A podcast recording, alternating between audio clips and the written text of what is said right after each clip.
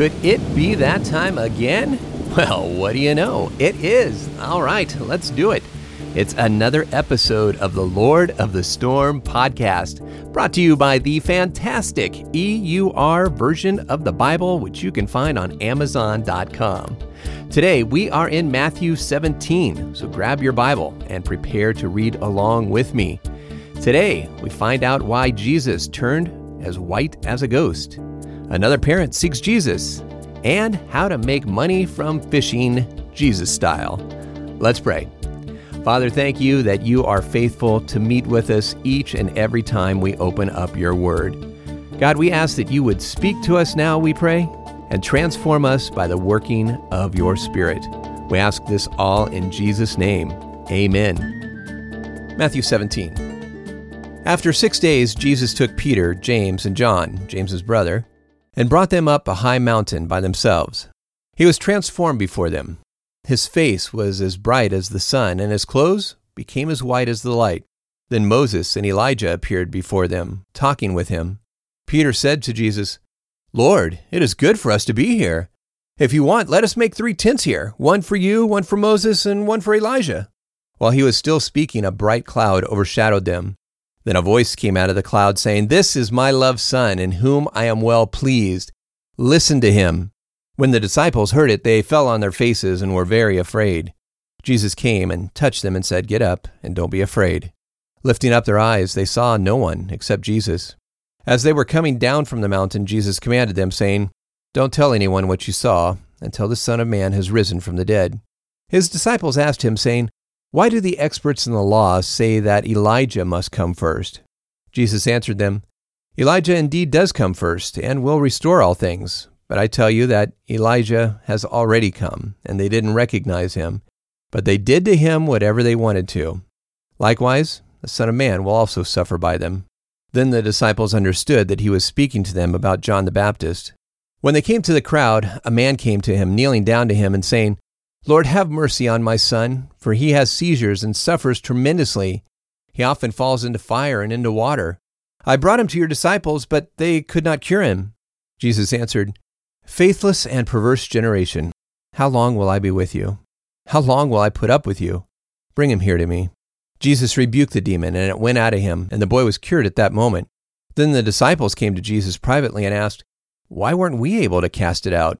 He said to them, Because of your unbelief. For most definitely I tell you, if you have faith the size of a mustard seed, you will tell this mountain, Move from here to there, and it will move, and nothing will be impossible for you. But this kind doesn't go out except by prayer and fasting. While they were staying in Galilee, Jesus said to them, The Son of Man is about to be handed over to the hands of men, and they will kill him, and on the third day he will be raised up from the dead. They were extremely sad. When they came to the city of Capernaum, those who collected the temple tax came to Peter and said, Doesn't your teacher pay the temple tax? He said, Yes. When he came to the house, Jesus anticipated his question and asked, What do you think, Simon? Where do kings collect their taxes from? Their own children or from strangers? Peter said to him, From strangers. Jesus said to him, So the children are exempt. But so that we don't cause them to stumble, go to the sea, cast a line, and take up the first fish you catch. When you open its mouth, you'll find a coin. Take that and give it to them for me and you. Matthew chapter 17. That chapter was a little bit shorter than the others we've read so far in this book, but there is still so much going on in here. I'm sure it did for you too, but a couple of parts that spark some thoughts in here for me. One, not everyone went up the mountain with Jesus. He only took a few people with him. And why is that? I think part of it is that God is showing us that everybody doesn't have the same path with Jesus.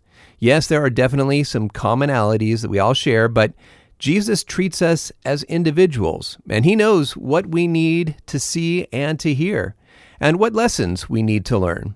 And it seems pretty evident that Peter, although he had just confessed that Jesus is the Christ, he still had some lessons to learn too. Uh, one being maybe don't speak, just listen.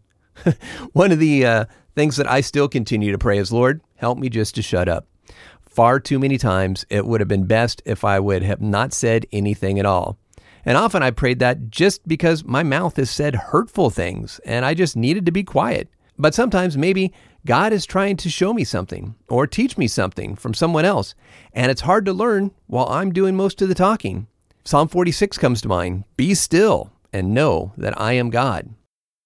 And this chapter also marks for the fourth time, I think, in the book of Matthew, that a parent comes to Jesus on behalf of their child. You know, sometimes we'll do things for our kids that we would never do for ourselves. I'm sure there were people who needed healing that didn't go to Jesus for whatever reason pride, independence, they felt unworthy, didn't think he'd help, whatever it may be. But if those same people, if their kid was sick, they would run to Jesus and plead for healing like this man did. There's nothing in the text that overtly says this, but perhaps God used their children in their lives to bring them into a relationship with him. That might have been the only way that he could reach them was through their children. Another thing that I found a little amusing in this chapter is the whole scenario with the temple tax. Those who collect the tax ask Peter, Doesn't your teacher pay the tax? And Peter, in typical fashion, quickly says, Yes, he does. Then the text tells us that he goes to Jesus and was about to ask him if he does. And Jesus, I think, had a good sense of humor about it too, because he tells Peter, before he could even speak, to go out and catch a fish. And in that fish's mouth, there's going to be a coin that's enough money to pay the tax for both of them. And I imagine that coin smelled real good too. If I was Peter, I'd been like, here's a stinky coin for your taxes. Happy now?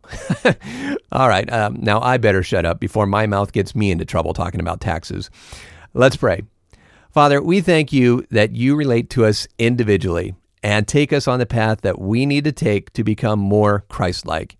You know us well enough to know exactly what lessons we need to hear and help us to see areas where we need to improve. So, Lord, may we be humble enough to simply be still and listen when you are speaking. Thank you, Father, that once again you show us your compassion and care as you heal not only a child, but even help the faith of this father by doing what was necessary to reach him because you love him too. Lord, for the one who is listening right now and wondering how they're going to get the resources that they need, may you provide those resources as only you can so that there can be no mistaking that it is you who made it possible, and so that you will receive all the glory. Provide for my friend listening right now, I ask in Jesus' powerful name. Amen. Well, I appreciate you spending this time with me, and I trust the Lord is working in your life as we spend this time together in His Word. May God bless you and keep you and cause His face to shine upon you until we meet again next time. God bless.